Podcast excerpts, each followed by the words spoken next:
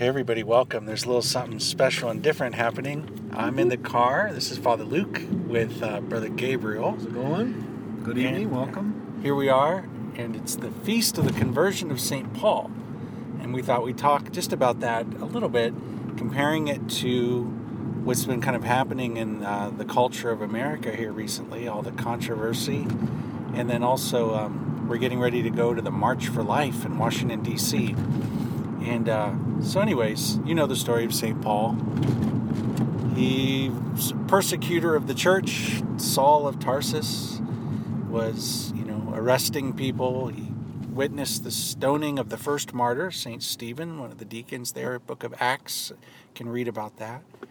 And a little bit later, he's on the road to Damascus, and he has an encounter with the risen Jesus, has a huge conversion. Became, St. Paul, the author of many of the letters in the New Testament and the Bible, and a great evangelizer and bringing the gospel and the message of Jesus. And so today's the feast day in the Catholic Church. We celebrate his conversion, which is kind of different, right? Yeah, it's kind of usually have a martyrdom or a feast day of the person, but to have a feast just for his conversion is pretty cool. Pretty different. And, Brother Gabriel, I was thinking about you, actually. Uh-oh. And,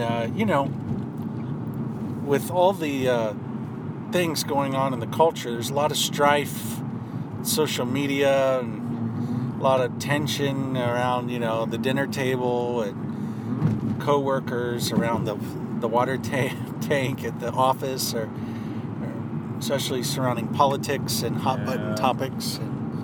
And I was thinking, it would be so much easier to just kind of write people off.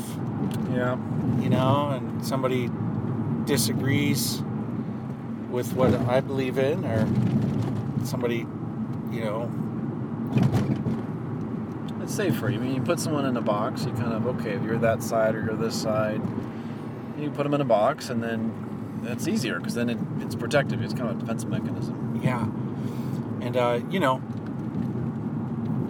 with St. Paul and his conversion, you have the Lord having mercy on him in the readings today in the office for St. Paul. 1 Corinthians 15, I think he says something about, I am what I am by the grace of God. And Jesus showed an extreme example of his mercy in calling me, a persecutor of the church. And I was thinking, when we follow Jesus, we call ourselves Christian, or Catholic.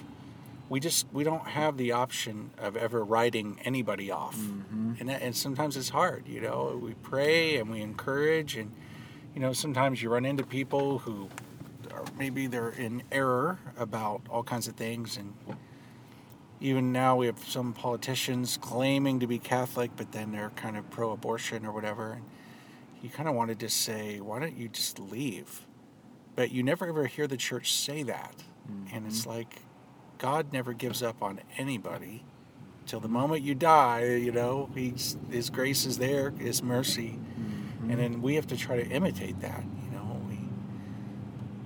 to try to see him see other people as the Lord sees them.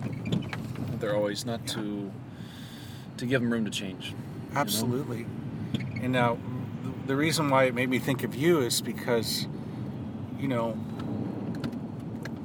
let's say now it's 2017, you're a Franciscan brother, you're in the seminary, you're a pretty good guy. Oh, thanks, Bob. You can't say that about yourself, I'll say it about you. But, 10 years ago, you probably should have been in jail, right? 10 years ago, 21. Well, it was a fun year, let's say. Oh, look out, look out. There's children listening to this. No, just kidding. No, I'm just kidding. It's a little projection there. When I was a teenager, I wasn't going to church, and I wasn't really on board with what was right and wrong, and with God. I was just kind of following the culture, and so God had mercy on me. God had mercy on Saul.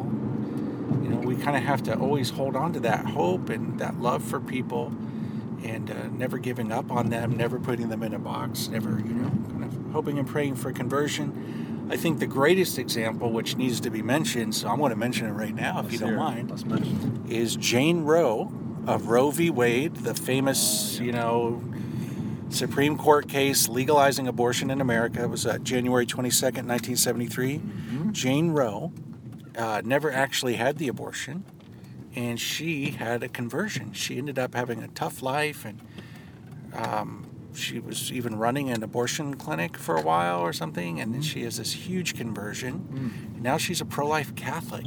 Wow. Like Jane Roe of Roe v. Wade is a pro-life Catholic. Norma McCorvey is her name. Her autobiography is really a great read. It's called Won by Love.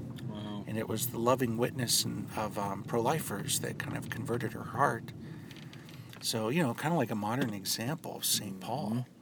Mm-hmm. So people who didn't write her off. Yep, exactly, you know. So here we are. It's the conversion of St. Paul. We're getting ready to have the March for Life in Washington. And, just a word to everybody who's listening to pray, to seek the Lord and His mercy, and to never give up on anyone because God never does. Amen. Amen. Any parting words? See you at the March. God bless you. See you then.